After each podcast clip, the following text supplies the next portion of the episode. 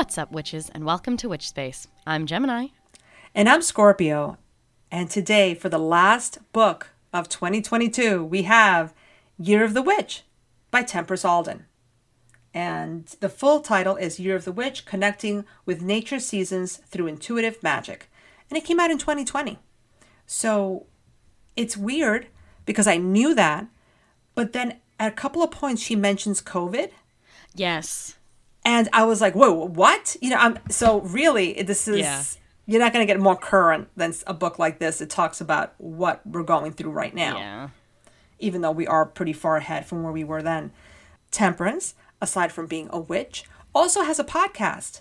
It's called Folk Craft Podcast. So I would say look for it after, you hear this. Maybe you like what you hear and you want to, check her out and listen to her. So I guess we got to jump in with a quote. Yes, always. My goal with this book, this is from the intro, my goal with this book is to give you what you'll need to create your own personalized Wheel of the Year. I love it. And I know it's called Year of the Witch, but when she said that, I was like, oh, wow. We've never thought about a personalized, there's just the Wheel of the Year. Yeah. I mean, I know we've said things like, well, the Taino people had a different Wheel of the Year, but I prefer this one because I live here. So I know that there are different Wheels of the Year depending on who you are, but it never occurred to me to say, oh, wait a minute. I think my Wheel of the Year will be blank. So I like the premise of this. She says that by developing an intuitively based Wheel of the Year practice, secular witches are free to practice in a way that is genuine to their unique path. And I think that's another thing that we don't really think about. We talk about the Wheel of the Year, we're assuming it's Wiccan. And If it's Wiccan, we're assuming it's spiritual. So I like that she's like, hey, hold on. Because let's face it, when you talk about the Taino Wheel of the Year, they're not talking about gods. They're literally talking, this is the wet season, this is the dry season. Yeah.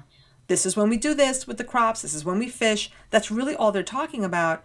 And although, to some extent, the Wheel of the Year does that as well, but then we have things like, the goddess Bridget, right? So once you start doing that, do people that are secular go, well, I can't really get into this Wheel of the Year thing. So she's telling people, listen, Wheel of the Year is good. Everyone should have one. It does not have to have anything to do with goddesses if you don't want them to. Yeah, I think that this is something that's been percolating in my head for a while, and so it was really nice to have a book to be like, oh, yes, this is a valid thing, and you should do it. Because I think that analysis that she has is spot on. I have never resonated with the Wheel of the Year, and I live in an environment that matches it. So it's very much sort of what we've been saying all season is like, this is just giving you permission to do things the way that works for you. Yeah. So one of the things she does is that she tells us the difference between instinct and intuition. Yes, which was, I had a quote. I highlighted her definition. She breaks intuition down into 3 levels. And I thought that was really helpful, especially like if you're new and you're not really sure how to define intuition. So she says intuition can be broken down into 3 levels. Passive intuition, which is complete guessing. Intuition, moderate intuitional awareness, and educated intuition, which is active intuition. And for me, that was sort of like, oh, okay, so there is, I'm just going with it. I kind of have an idea. And then I have experienced this so many times that I'm able to deduce using my, extrasensory perception. And she then goes on to say, intuitional awareness is relevant to this conversation because you're sensing the climate not just through like watching it with your eyeballs, but with your body and understanding that in a way that is outside of your brain sometimes. Yeah, absolutely. So instinct she talks about as being a biological reaction to the outside, whereas intuition is literal gaining of knowledge without any conscious commitment to gaining this knowledge.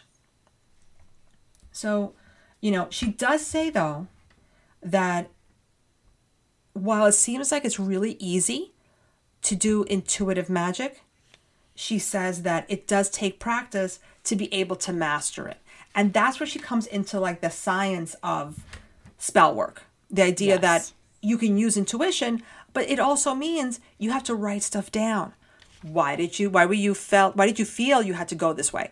How did it work out for you? If it worked out for you, great. If it didn't, what do you think you did? Or what do you think your intuition was really telling you? Was it maybe telling you something else? Mm-hmm. You know, things to think about. So I like that, because I feel like sometimes when people say, oh, I do things through intuition, are you really doing the work behind the intuition? Are you just like lazy and going, I just feel my way around? And I don't know, that's not what she's saying intuition really is. So I like that. Yeah, I think, you know, she says also that spiritual skills are akin to a muscle group. Mm. And like, if you don't work something out, if you don't move it, you lose it. Yeah. So if you're not practicing actively, you're not necessarily keeping that skill sharp. Yeah. Then she goes on to a grounding ritual. Which I thought was very cool. Yeah. She says it will help to awaken your intuition. So, and I think it's a great thing, because I don't know that I've really seen things like this, at least in the books that we've read. Yeah. And it's so important, because to be a witch or to be a reader, even if you don't want to use the term witch, but you want to do divination, you kind of need to be able to tap into intuition. Mm-hmm. You know what the cards mean, but there's something more. I don't think you're just reading cards.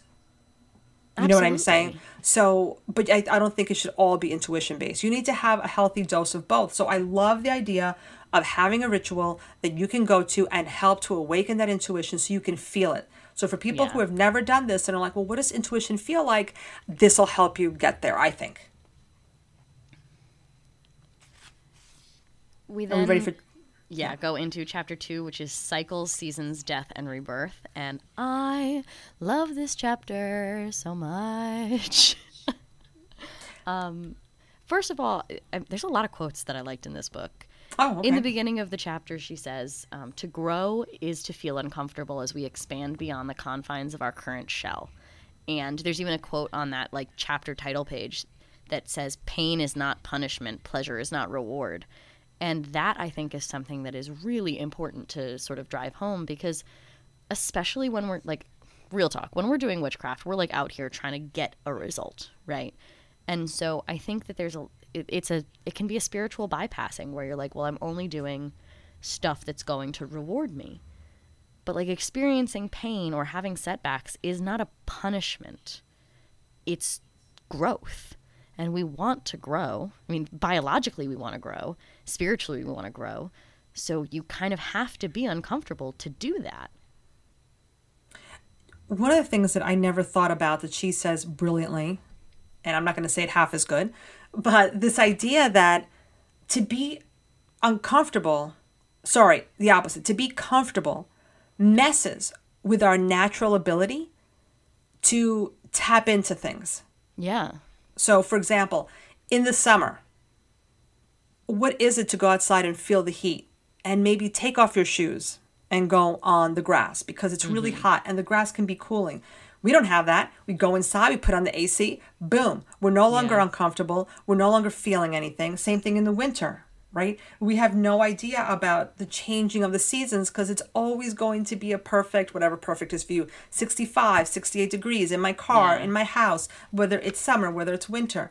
And she says all that messes with our ability to understand the changes that are happening, not just outside, but inside as well. Because then she goes into like hormonal changes as well as outside climate changes, right? Like everything. We're all connected, but if we never feel the uncomfortableness, then we never really feel the changes. So I really want to talk about the hormonal changes section, but I want to start this conversation by saying which space says trans rights, because I don't want anybody getting it twisted. Yeah. Which space is pro-trans. We don't fuck with TERFs. Don't get involved. But I really like this section because I do think that modern society kind of tries to keep us separate from our own hormonal cycles. And Temperance talks about going on birth control. And the story that she tells is very similar to the story that I experienced and the story that I've heard from other people, that going on birth control fucked up a bunch of shit. You know, it for some people it causes depression, for some people causes weight gain. Like it fundamentally messes up the way that your body functions. And, she says, I was so willing to trade the power and sanctity of my period for the convenience of clear skin that for over a decade I took pills that stunted my natural magic. And I'm, like, wishy-washy on the idea of, like, womb magic and all of that. But I do think that every person has a hormonal cycle.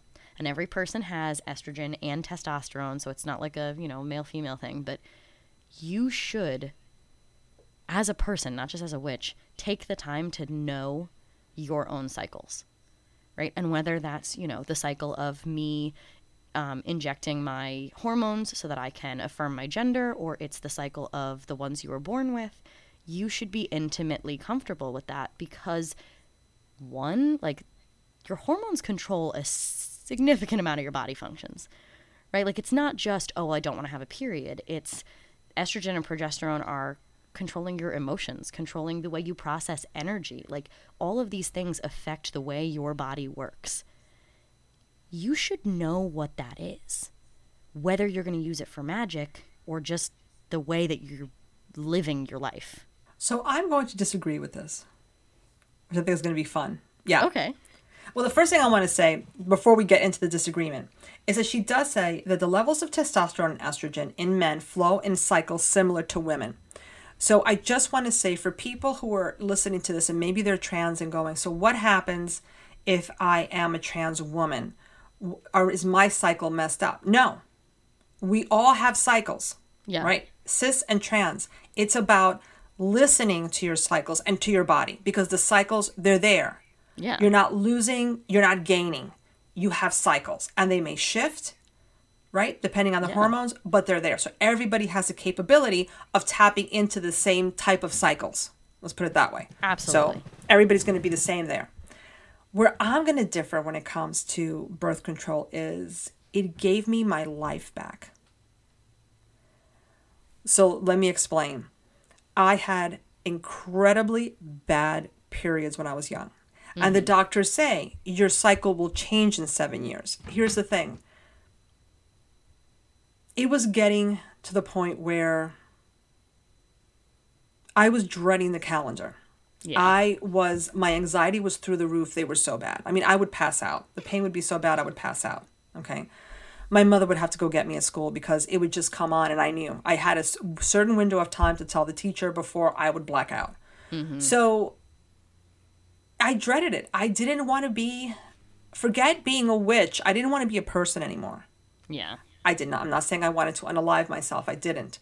But I was desperate for anything. And my mother saw that I was not living a full life because I would have a good, and then I would start looking at the calendar. I would have good days and I started going, oh God, it's coming, right? It's going to come. Like she would see this anxiety in me. Like I didn't want to go out around the days that I could possibly get my period. So going on birth control for me, like all of a sudden I had a cycle, but it wasn't killing me. Yeah. Right? And when I was able to go off, I thought, it's going to come again. It's going to come again. And it didn't. It wasn't as bad. Yes, my cycle did change over time. Mm-hmm. But for that time, and I'm saying this because when I was put on birth control, I was a witch. I was practicing. But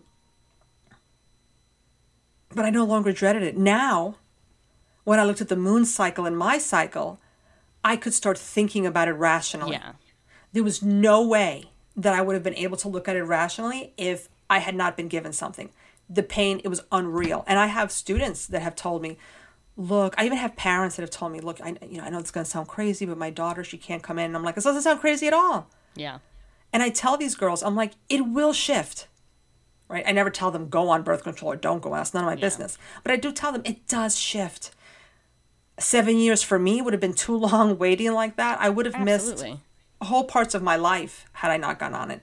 So if you are in that situation, I guess I'm just saying, if you're a witch listening to this going, I think I need to go on birth control or whatever, maybe your periods weren't as bad, and just know that this is also a cycle. Like she talks about, there are cycles in like the planet that go like, 200 years and 10,000 years.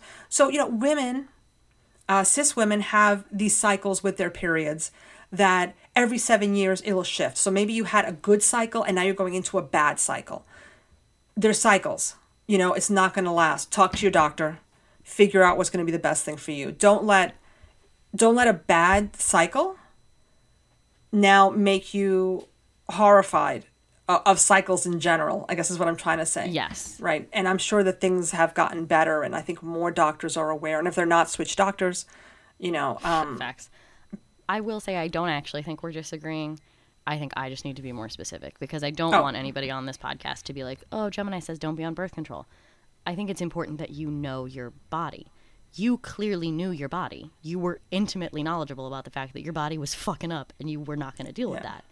And that's what I want, because I do think in some cases, you know, me and other people I know, but maybe listeners just kind of go, oh, well, I'm going to go on birth control. That's just what you do. I'm like, maybe you should figure your shit out first. If you figured your shit out, go for it. Merry Christmas, right? In the same way that, like, if you're trans and you need to be on hormones to feel safe in your body, do that. Yep. Right? If you don't need to do that, don't do that. You shouldn't feel pressured to do it if you don't need it.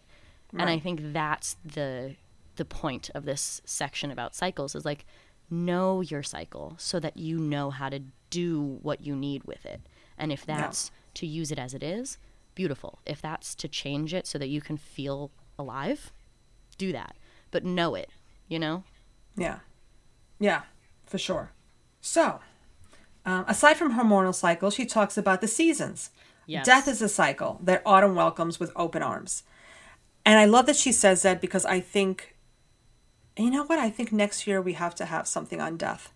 Yeah. And maybe death witches, because we talk about it like, oh, yes, you know, cronehood. And we've mentioned this. Nobody wants to be a crone. We like talking about crones. Yes. But nobody likes mentioning it. And, you know, I have a sweatshirt that I got from Lively Ghost that says crone as fuck. And when I wear it, I do know that I get, like, looks from people. And it's like, yeah, man, like, whether people consider me a crone now or not, like, that's where I'm going toward. And, like, let's do it. But then you have death. And death is a cycle. And we see it, especially if you live in a place that has different seasons, right? We're going into death right now. Yes. The trees no longer have any leaves on them, right? Everything is gone. So, because it's almost, you know, winter. So to not look at it and not examine it, it's important. You need to have a dark side of your wheel. It can't all be light, even though she's saying to recreate a wheel for yourself. And even though you may not live in a place where winter is dark or cold or anything like that, your wheel is not necessarily all light and happy and fluffy bunnies. There is a season that's going to be dark. So, well, it's like talking about the Taino culture. Like, if you don't have a winter, well, you might have, like, monsoons. Right. Right, and that's going to be the period where you're not doing as much because you're dealing with intense weather. So just because your seasons don't match the wheel doesn't mean that the metaphor of the wheel doesn't still work. Right. I mean, they have hurricanes in the Caribbean. They've always had to deal with the destruction and the death, literal death that comes from these seasons. And then you have seasons of, you know, everything flourishing. So yeah, everybody's got their own death in their cycle. She talks about astrological cycles, and I almost feel like saying, okay, take it away, Gemini. Hold on, Gemini is literally reading the book as we speak, because she liked it so much that she just wrote all of her notes in the book. Yeah, I mean, I think knowing astrological cycles can be really helpful, because people really only know, like, their Saturn return. Like, oh, Saturn comes back around, like, 28 to 30 years after you're born. Yeah, but you have a Jupiter return. You can have, you know, Pluto returns. Like, we have every planet come through our chart somehow. And when they come back around, that can affect us. You know, Jupiter, I actually think Jupiter's cycle is like, 12 years. So you're looking at every 12 years a change in expansion, in luck, in career. That's a lot, right? And maybe you can look back and be like, oh, I actually do see where that change happened. Maybe you look back and you're like, oh, I don't quite get it. But to be able to look at, like, these different time periods tells you about yourself and shows you where you could go in the future. Yeah, absolutely. I'm a big fan. So chapter 3. Yes. Elemental magic. huh, where did we hear that before? And she's got a quote from a book that maybe we want to check out. The Dark Arts by Richard Cavendish. The quote is, in modern occultism, the four elements are four conditions in which energy can exist. Fire, electricity, air, gas, water, liquid, and earth, solid. Which is like fundamentally kind of not accurate, because those are three of those four things are matter, which technically is energy. Like that's, if we're going to get like really into it, like, yeah, matter can become energy, but it's got to move super, super fast. I would take that into the four conditions in which matter can exist, and I would have fire be plasma, which is a form of matter that we just generally don't see. But I would like to read the book, because that quote definitely got me like interested in it. Like, what does this take really mean then? I like a chapter like this because I always like looking at people's takes on elements. I don't know that I read it and was like, this is particularly different than anything I've read before. Yeah. So, she also mentions spirit, because it inhabits every essence of our being. They're gender neutral, and they come from the divine. And then she says something about the seasons. And she says, spring air, summer fire, fall earth, and winter water. And spirit is every season. And I thought, going back to what we were saying about the Taino people, well, no, summer would be water. Yeah. Right? If you're thinking about hurricanes, they're thinking about water. Water and air. I don't know. So anyway, but these are just things that she was talking about. And then we get to shepherding the land, which is chapter 4.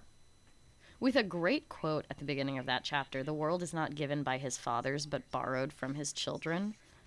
I wish more people would think about that. Just sit with that quote for a couple of minutes, everyone. And this is where we start talking about COVID. Yes. Which was a yikes for me. I was like, oh God, now I have to read about this for the rest of my life. Well, welcome to my world. My students are writing about it all the time. Oh my goodness. So, yeah. So anyway, so what is a shepherd? Somebody who watches over the welfare and safety of the lives entrusted to them. That is what she wrote. Yeah. So, aren't we shepherds then? Isn't that the point of witches? Yeah. To be protectors of the land, of the people living on it. And I like that. Even if, when you sit down and think about your life, you're like, I am only the shepherd of myself. Mm-hmm. Does yourself not interact with people and with the land? And if you are going to be a good shepherd for yourself, should you not give a shit about the things that yourself is interacting with?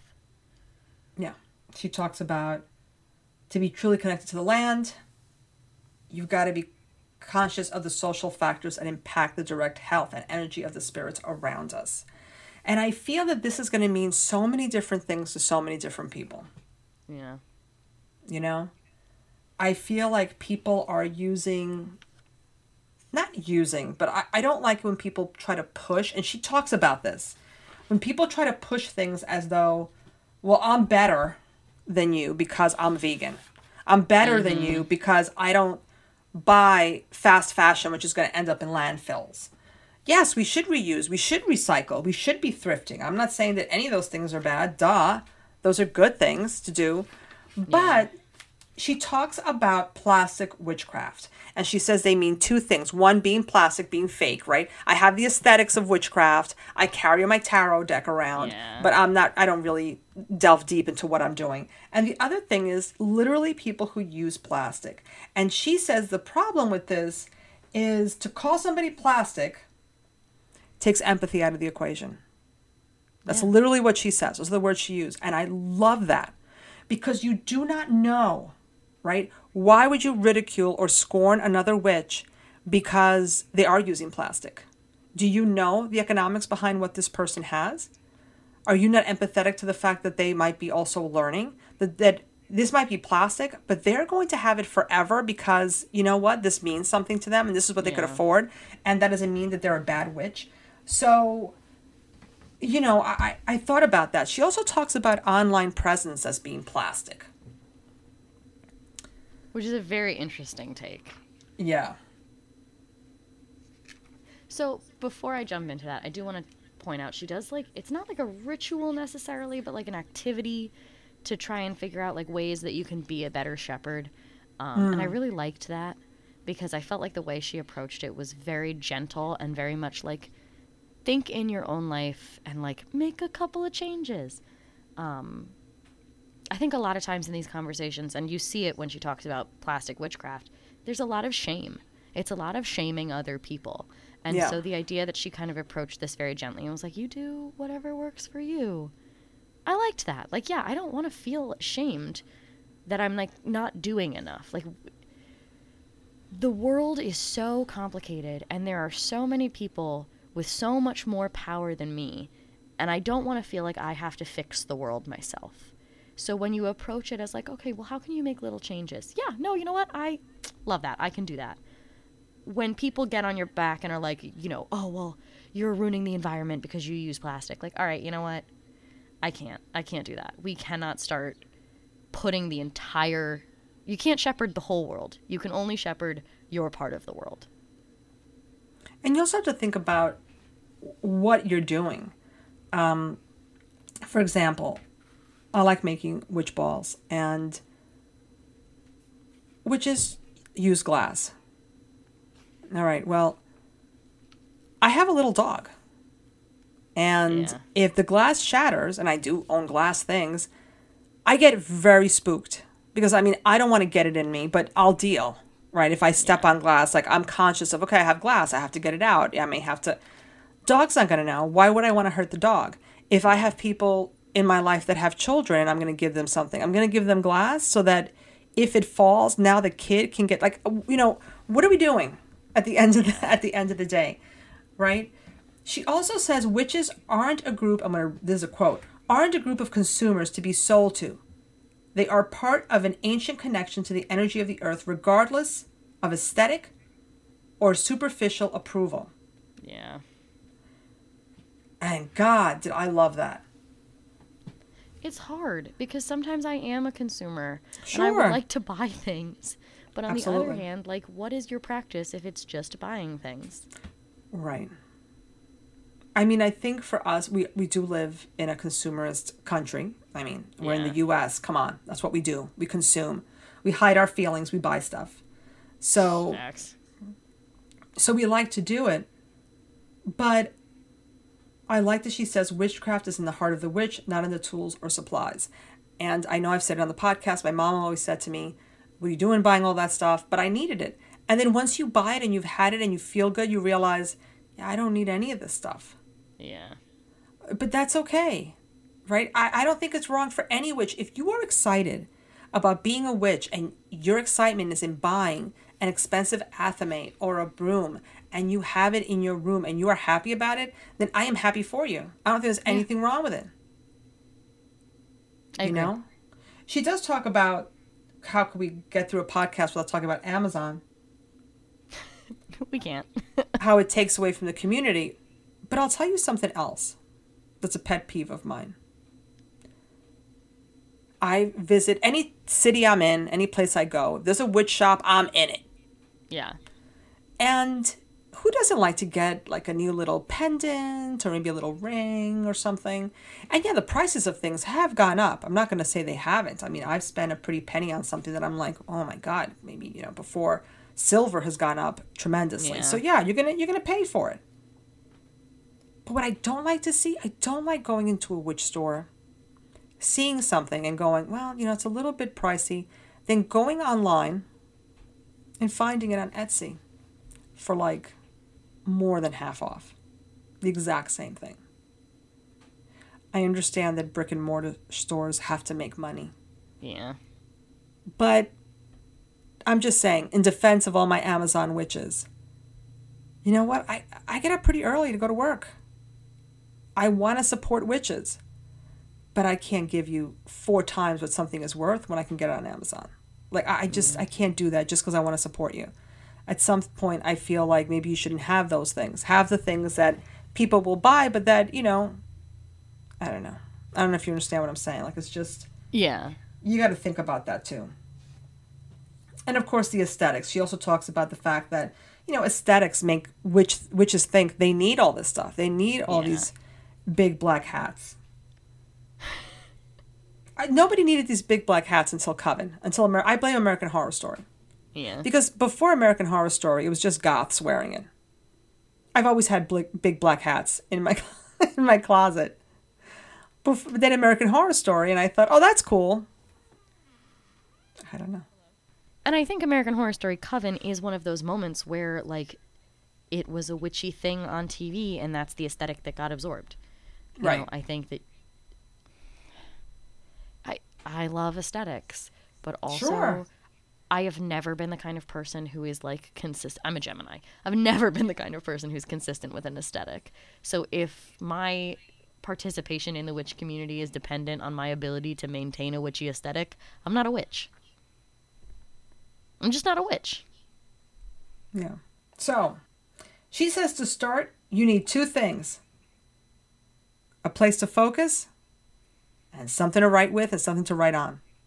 That's it. And I think that's, like, our vibe also. Is, like, the most important thing is fucking journal. Like, write your shit down.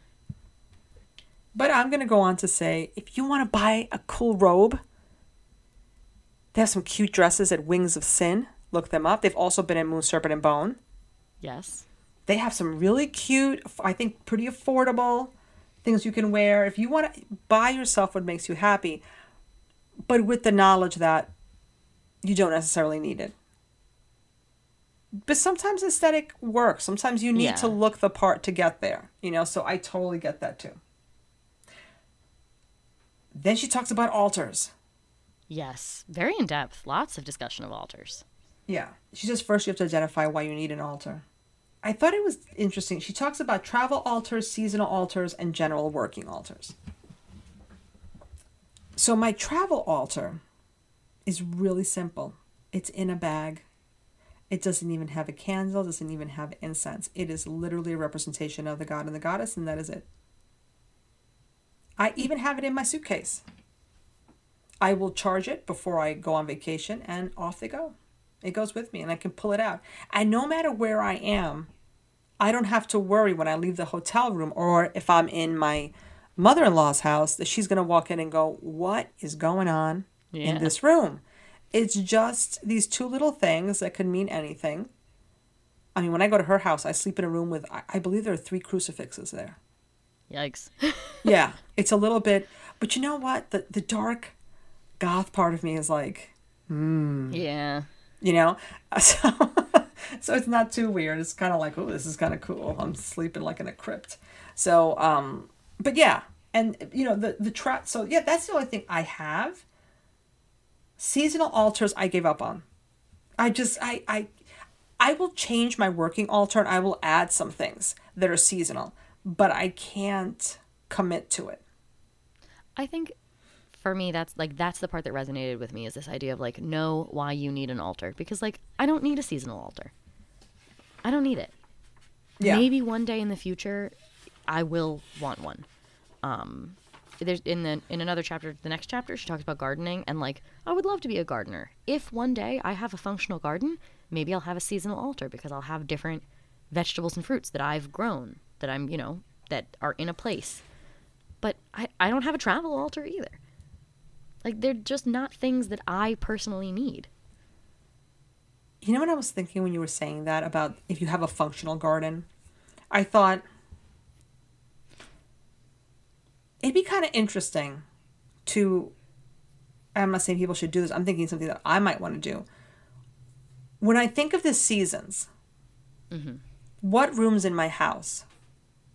I mean, I know we decorate for Yule or whatever, but what rooms in my house might symbolize certain things to me? Yeah. Could I have mini altars throughout my house that are covered up so that when it's another season, that gets uncovered and I could put fresh flowers, let's say, for spring, or I could bring pine cones for, you know, the season. You know, so that's different altars around my house. Where in my house? Well, what rooms are what for me? Yeah. You know, can my backyard have a summer altar? The problem with that is weather. That's the only thing, right? But what is a warm place in my home? The kitchen? Or would I say warm my heart, the bedroom? Yeah. Right? That's where it has to be the warmest place. It is the place that you are resting your body. But at that point, for me, it would be winter. Because that's winter, like your little hibernation spot. I guess, but for me, winter would be near the fireplace because the only time I'm going to use it. Right. Yeah. So, but again, it's different associations. It might be winter for you. Right. So if we had these little altars in different parts of our home, that can be covered up so they don't get dusty and they don't just become a thing that you look at and you forget about. Right. Mm-hmm. When you uncover it, you have a focus now. That might be an interesting thing to do. I don't know. I don't know if I'll do it. I'll let you know if I do. I'll say it on the podcast, but I'm kind of liking that idea. And I like that we're discussing sort of having the different correspondences, because that was my favorite part of the gardening chapter, is this discussion of, okay, well, how do you understand plant correspondences? Because one of the things that I have always done, like from the jump as a witch, was sort of quote unquote, do my own correspondences, right? What do things mean to me? And yes, look at their historical aspects, look at their traditional aspects, but like, okay, that and what's the vibe that I'm getting? Right. Am I crazy, or does she do this for weed? No, she does. Okay, cool. Yeah, I don't know if dope. I wrote it down, but yeah, she did.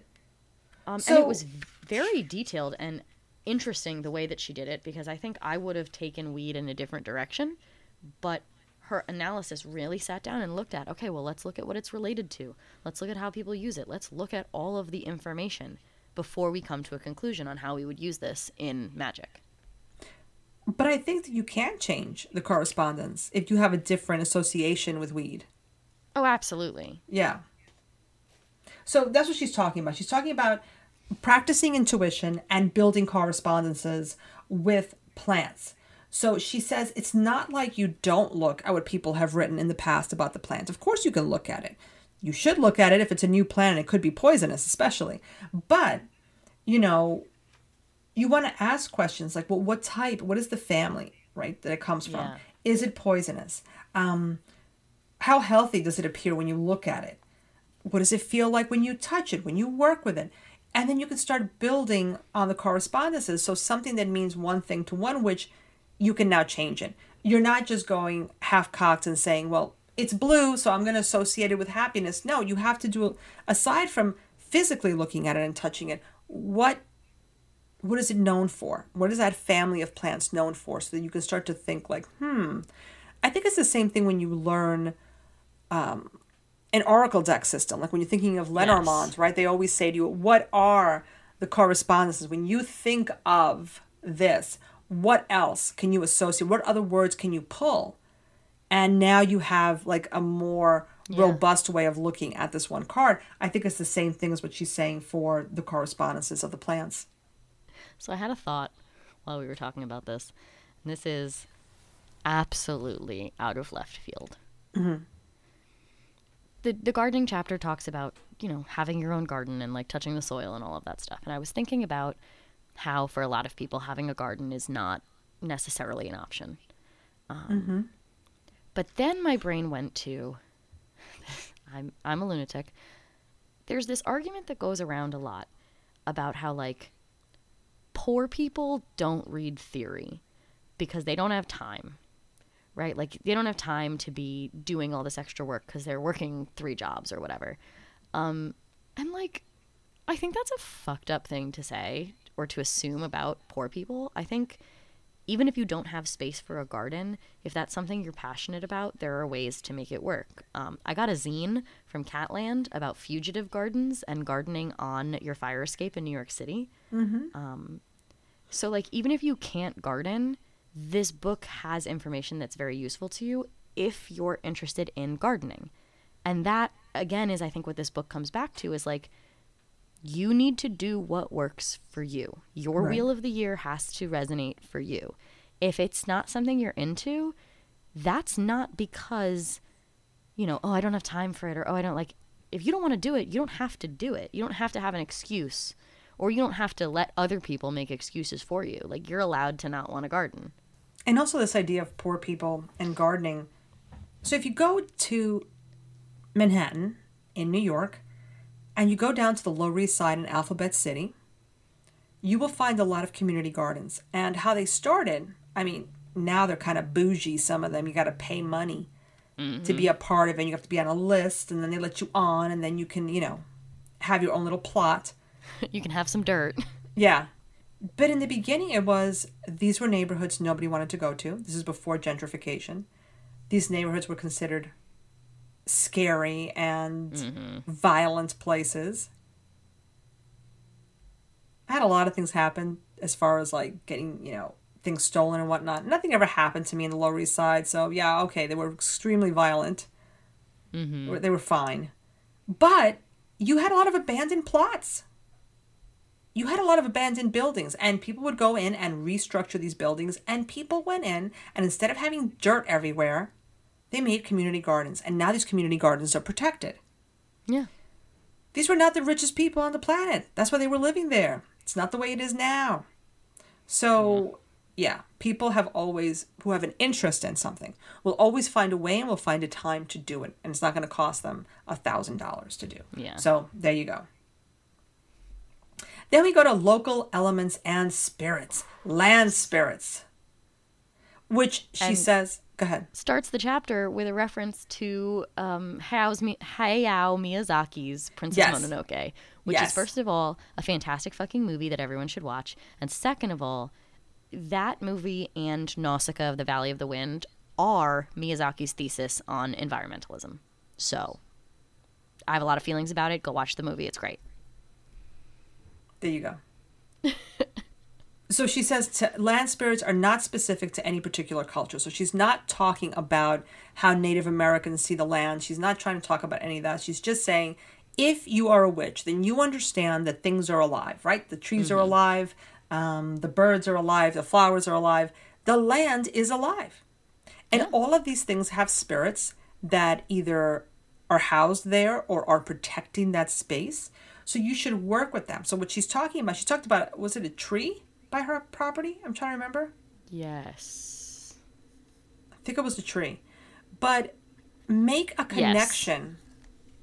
It was a tree? It was a tree when she lived in Montana. Boulder or something? Okay. There was also a boulder. It's two different places. Okay. So, you know, find something on your land and make a connection with it. Talk to it. Every property, she says, has a primary guardian spirit. And it could be a river, a well, a boulder, a tree, like she mentioned. You know, that's what she means by working with your local spirits, not, you know, trying to delve into, you know, I'm not indigenous to here, so I'm talking to the lands. No.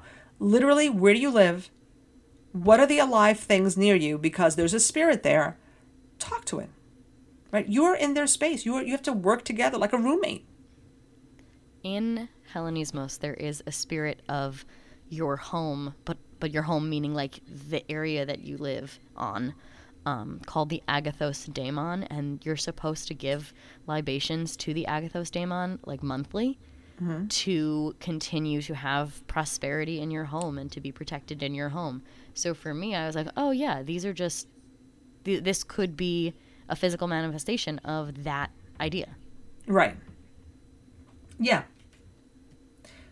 She also has a word which I thought was interesting on DNA tests and ancestry DNA and all that stuff, and appropriation versus reconnection. And she says having like 8%, I don't remember what it was, but like, you know, 8% Native American does not make you Native American. Please do not go around there and decide that now you are going to appropriate a culture. So I have a friend who did an ancestry DNA test, and it came back that he was 2% Jewish. And so then he was like, I'm going to celebrate Hanukkah now. And I was like, I don't know if that's how it works, my guy. But at the same time, I was like, you know what? I'm going to, this is great that you're appreciating another culture. Just don't tell anybody you're Jewish, because you're not. I did one of those DNA tests. I just wanted to see if something fun would come up. There was nothing in there that I didn't expect. Yeah. So I was like, all right, well, thanks for that. That was good. Thank you for validating the things that I already knew. Yeah. There was nothing in there. Like, I'm not like 50% something that I go, look at that. Oh my God. Anyway, then she goes on to the origin of the Wheel of the Year. And then she starts to split them all up. So chapter 9 is Samhain, chapter 10 is Yule, and so on and so forth. I liked her discussion of the dumb supper for Samhain. I think that that's not something that you generally see, or it's not something we've seen in a book so far that I recall. I feel like we have, but I can't think of which one. But okay, yeah. It's something that we have not seen regularly. Yeah. The idea of like, okay, this is a way to honor your ancestors, and we talk all the time about, oh, it's Samhain, the veil is thin, all right, what are you going to do about it? This is a way to do something about it. And I think that that's what I like about this, is she keeps giving you ways to do something about it. Yeah. With this, you know, constant reminder that you need to do what works for you. If these are not your seasons, you don't have to do these. Do your own seasons. So she starts talking about the non-traditional year and creating your own wheel. Yes. So she says it's not just okay to change the wheel. It should be encouraged. This should be something that every witch should do. So how do you create your own wheel? She goes on to tell us how this wheel was created. She says, when the English Wiccans decided to put their calendar together, they sourced most of their holidays from the Irish, Scottish, Welsh, and Germanic peoples. Which is a wide swath of people. Yeah, and she says they took most of it out of original context. They gave no credit to the cultures and the origins of the festivals, leaving many gaps in practice. So even if you say, well, you know what? This wheel works for me. Yeah, she's right. There's gaps in it. We don't even know. Yeah. You know? I don't know anybody who worships Lunasa. Yeah. I don't know anybody. Why is it Lunasa? Well, you know. So I think we need to think about it. And she says, why can't you put things like your birthday as the beginning of the Wheel of the Year and celebrate that? And I was like, yes, I agree. Everybody should have Scorpio season as the beginning of the Wheel of the Year. Technically, isn't it? Yes, it is. So she says, she tells you to ask yourself some questions. Why did you celebrate this thing? If you are celebrating Imbolc and you're like, well, because it's part of the Wheel of the Year. Okay, I don't know, according to her, and I think I agree with her, is that a reason to celebrate Imbolc because it's part of the wheel? What does it mean to you? She says, would you do it again? What did you learn? Yeah. Who did you celebrate with? And then in my own notes, I'm like, annotate the shit out of it, I wrote. Like, just really go into a deep dive of why you do all these things. So if you're doing the regular Wheel of the Year, she's suggesting, and I love it, go in and ask yourself honestly what you get out of it. Because if I'm 100% honest, I don't get a lot out of some of them. Yeah. I love... You forgot Mabon. I forgot Mabon completely. I guess it doesn't matter. Lunasa, I love. I love it. And I know for a lot of people, they're like, ugh, it's hot. How could it be a harvest festival? But it is in the Hudson Valley. Maybe not so much when I lived in the city, but now that I live here, I see it. I see people talking about it's apple picking season. Yeah. All the different apples. You know, what is left to be picked during that time? We're coming to the end. All the fruit, all the strawberries and peaches and all this other stuff that they have in different places, those are gone. And now we're just coming down to the apples. And the very end is going to be the pumpkins, which happens around the beginning of October here in the Hudson Valley. So I love it. Even though it's hot in August, I'm getting ready to go back to work. I'm getting ready for the colder weather. I am loving fall. So that's a great one for me. Mabon should be a great one. I don't know what happens to me. Samhain, you know, it's in the middle of Scorpio season. Who doesn't love that? And I love Yule. As we start the traditional Wheel of the Year, I have a love-hate relationship with some of these things. Yeah. Some of them I'm not that in love with. I can tell you right now, Astara is like, okay. Mm-hmm. I could take it or leave it. I really could. Well, and I really like what she then says is like, all right, write down your vibes for each month. Yes. Right? What does each month mean to you? And part of that is like, okay, we're we're automatically assuming like a Gregorian calendar thing, which, right, you know, whatever. But for most of us, that's what we're living in. So why wouldn't we automatically assume a Gregorian calendar? Right. And go in and say, all right, well, you know, in August, it's cotton candy grape season. Yes. You know, and she's right. I love that too. I love cotton candy grapes. Oh my God. You know, in December, it's very, she's in Florida, cool and dry. But for us, it's cold. Yeah.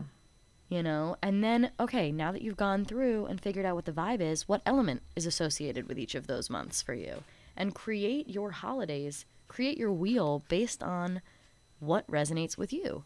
So, like, Temperance, she has Astara on her Wheel of the Year. Astara is important to her. Yeah. For me, I probably wouldn't either. I wouldn't because I don't do any of these holidays. But, you know, no, I think I would have Yule. I would have Yule and Samhain on my own Wheel of the Year. They're not, like, my holidays, but they're my holidays. You know what I mean? Yeah. I like Imbolc. Imbolc to me is like Yule. It's like, there's hope. There's hope out of winter. But I like that she gives us, first of all, her examples, right? Mm-hmm. But also that her example is what works for her. And actually, I'm doing this. I didn't even realize this is not. I didn't put this together until right now. I got a new planner for 2023. It's the first time I'm not doing a bullet journal, but I know I don't have time with a baby. So I bought a planner, and I was like putting in the seasons for each planner, and I realized winter for me starts January 1st. December is the holiday season. Mm. And that's its own thing. That's its own season, because if I try to treat December like winter, it doesn't, like, then winter is ruined for me, because December is so exuberant and full of this holiday energy, and then January and February are not. So I'm either going to ruin winter as a whole season, or I'm going to accept that the vibes in December are drastically different than the vibes in traditional winter. And so, I mean, I fucked up the planner already because I started without that assumption, but I realized as I was doing it, yeah, that's a separate season. That's something I have to treat separately, because if I don't, it's not fun. You know, I actually went and wrote down what all the months mean to me. Yeah, Tell me. So, January is cold. It's longing for home. It's being restless, because I hate how cold it is. And by the way, what I think is funny about New Yorkers, in case you're wondering, we hate the cold. We hate it. But when the temperature hits 65 and 70 on days it's supposed to be cold, we hate that more. That is true. We bitch more about, what do you mean it's 75 today? Why is it 60 degrees? It's supposed to be miserable and cold. Then for February, I wrote things like, still cold, light emerges. It's a short month. There's hope. It's quiet. March, I have promise of spring. More light. April, I just wrote thaw, sun, flowers. Mm-hmm. May, true warmth.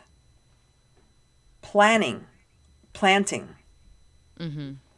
June, the first thing I have is freedom, because June for me is I am out of there. I am out of school.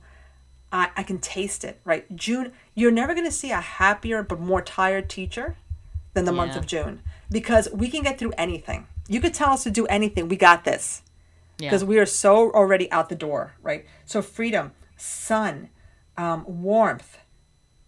July starts to get weird for me. July to me is water, travel, people. August, I have overwhelming heat. Pains of summer. August for me is the most painful month of summer, right? September is the promise of fall. It's cool breezes. It's the last budding flowers. Not this year. We had flowers in the beginning of November because the weather doesn't know what it's doing. Yeah. October for me, night returns, crisp air, apples, pumpkin, everything, darkness on everyone's mind. Yeah. You could talk about the most messed up movie, whatever, TV show, and people just think it's a holiday vibe, and they just go with it. And people went in hard for Halloween this year, and I was there for it. I was like, yes. November, I wrote darkness envelops, hearty food, first frost, Mm-hmm. And December's just light, green everywhere, family, food, and the promise of another year. Yeah. So, you know, what am I going to do with that? I don't know. But I like that I wrote it out.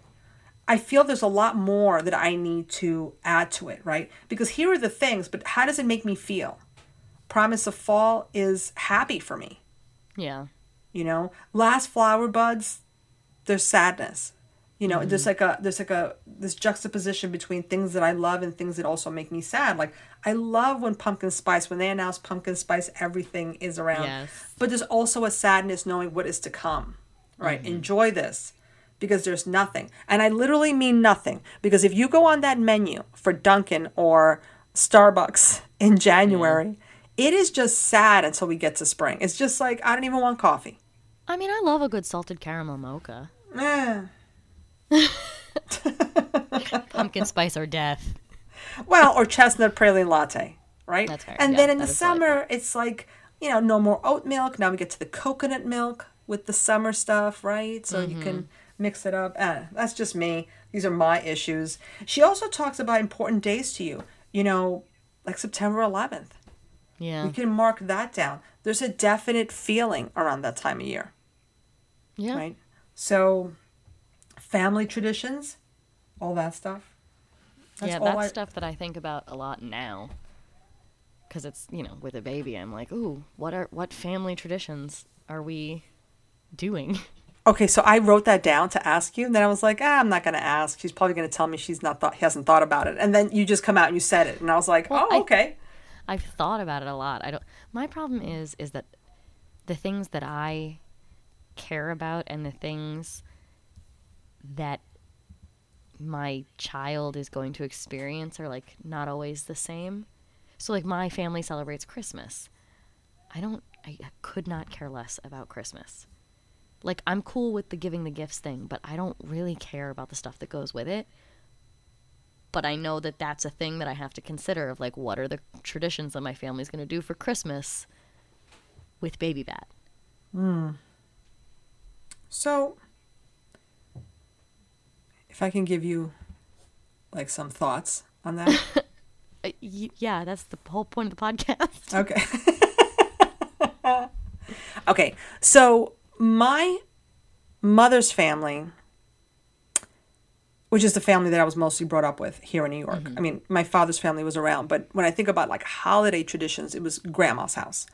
And, you know, she had a complicated spiritual path because on the one hand, she's this Santera bruja type thing, but she's also considers herself a Catholic. I mean, the woman went to mass all the time, which makes sense with Santeria. So in my house, well, first of all, if you are Latina, especially the Caribbean, I can't speak for everybody. The 24th is Christmas. That's pretty much it. You open up your gifts the 24th. And then the 25th, you're in your pajamas just eating leftovers and playing with your toys if you're a kid or doing whatever you do. You watch movies. You don't do anything on the 25th. It's not a real holiday. Yeah. Okay.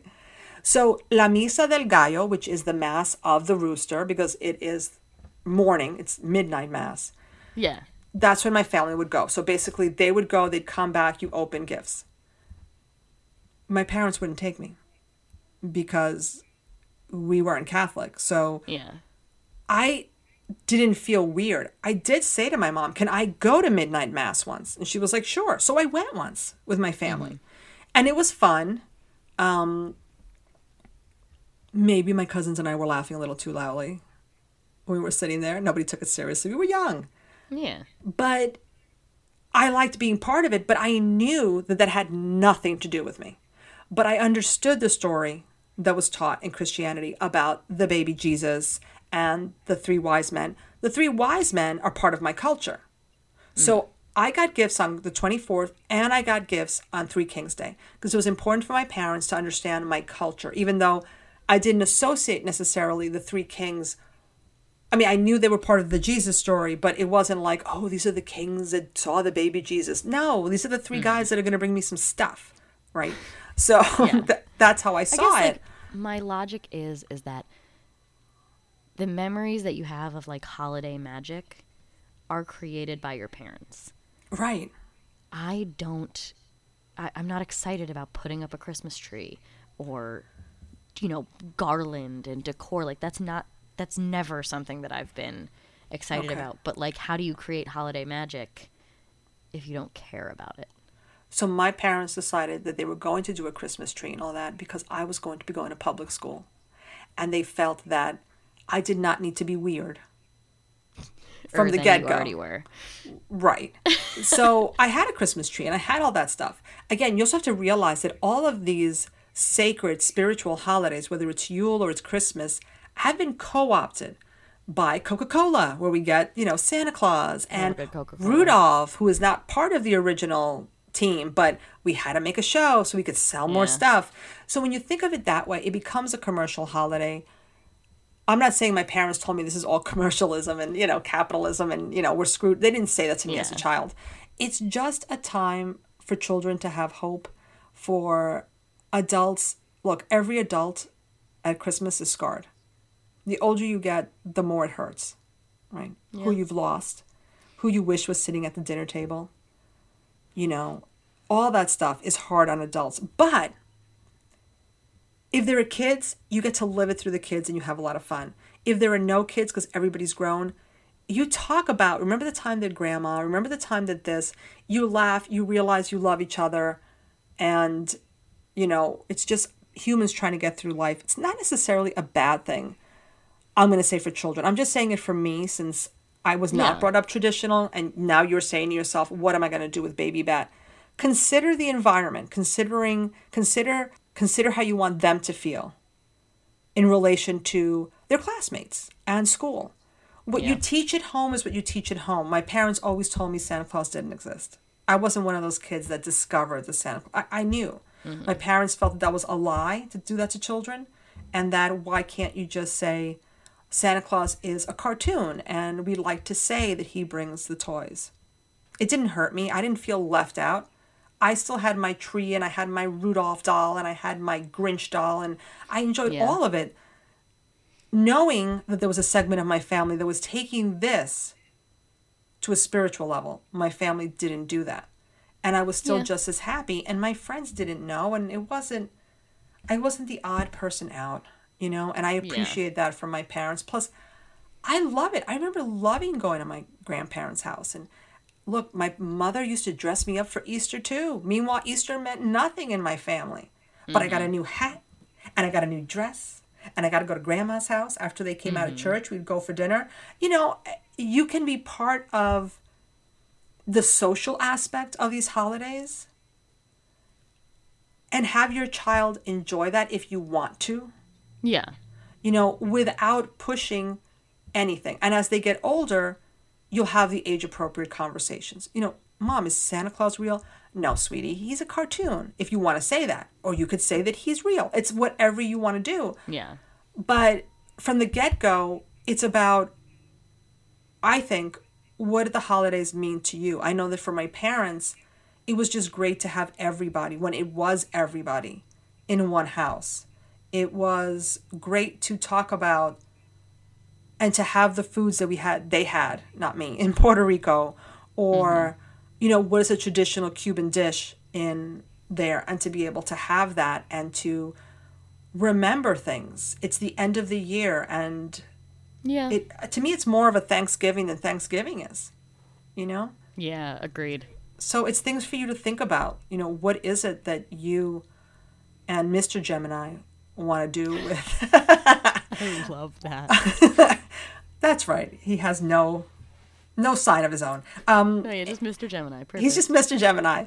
You know, and what do you think you want to do? And again, I think my parents also did it because part of the family was Catholic. So they're going to celebrate Christmas. So what could they do with me that was palatable, not make me stand out, and at the same time, there was no religion to my Christmas at all. And that's something that you and Mr. Gemini have to determine and then see. But, you know, I hope you do Christmas because I think, or Yule, or whatever you want to call it. I think it's fun. And I think it's great. I mean, I just think it's adorable.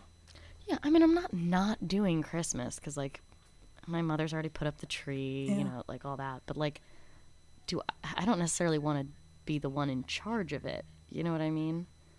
Like, because that's the bigger issue is like moms are, you know, oh, make sure you put something in mom's stocking this year so mom doesn't have an empty stocking. Like, I don't care about all this. So it's probably going to be Mr. Gemini, honestly, who's going to be the Christmas one because he's much more excited about it than I am. So like, okay, dude, you put up the stockings, you put up the tree. I will help, but like, I don't want to be in charge because it just isn't, it's not something I would write down in my months for my Wheel of the Year. It's something we're going to participate in, but it's not mine. Okay, listeners, I want us to hold Gemini to this because this is what I think. And I could be wrong. I want to see. It's going to be a little experiment. I think Baby Bat is so little. Baby Bat doesn't know if it's Christmas, if it's Easter, if it's the 4th of July. Baby Bat has no clue what's going on right now because Baby Bat's tiny. That's true. When Baby Bat's eyes like pop open because they've seen something they think is really cool, I think that's when Gemini is going to get excited and go, oh, they really like Frosty. Mr. Gemini, we must buy a Frosty for the house. Do you know what I'm saying? Like, maybe. I think that's when I think you're going to see because Baby Bet will be able to say like, ooh, when they see Rudolph or when they see whatever it is they see. I think that's where the excitement for the parents come in. I can hear Baby Bet. And when I'm just not going to take the Baby Bet sounds out from my side of the recording. So like, if you guys hear cooing, that's Baby Bet. There you go. Yeah. I think this book was really good. I was really excited to read it. As some people have seen on the Instagrams, I'm also reading Wintering by Catherine May. I'm like really into this living seasonally thing. I've mentioned it on the podcast before. So I'm just trying to figure out like what that really means for me. And I think this book was a fantastic resource. If you're interested in that whole living seasonally thing, I strongly suggest it for you. Yeah, I recommend this book as well. Especially, it's a great end of the year book. It's a great beginning of the year book, even though we're going to have another beginning of the year book. But yeah, I recommend it. I think that everybody, beginner and seasoned witch alike, will benefit from reading this book. It was a great read, well written. 2 thumbs up to end the year. We have not had one book that was a clunker. So, and we're going for that for every year. But I think the clunkers in the past were just because they were dated, right? I think we had issues with that. But yeah, no clunkers. Recommend this book. I hope everybody has a wonderful end of this calendar year. And we will see you again in January of 2023 for year 5 of Witch Space. Year 5. And it would not be possible without all of you guys. Love everybody who has written in, who has helped us somehow, you know, learn about new books, new ideas, who've helped us out with pronunciations, with things. You guys are just amazing, and we're just so lucky to have you all listening. Thank you so much for being the perfect audience. Thank you to Conwyn Moore for our amazing intro and outro music. And remember, if you're following the moons, you're following us.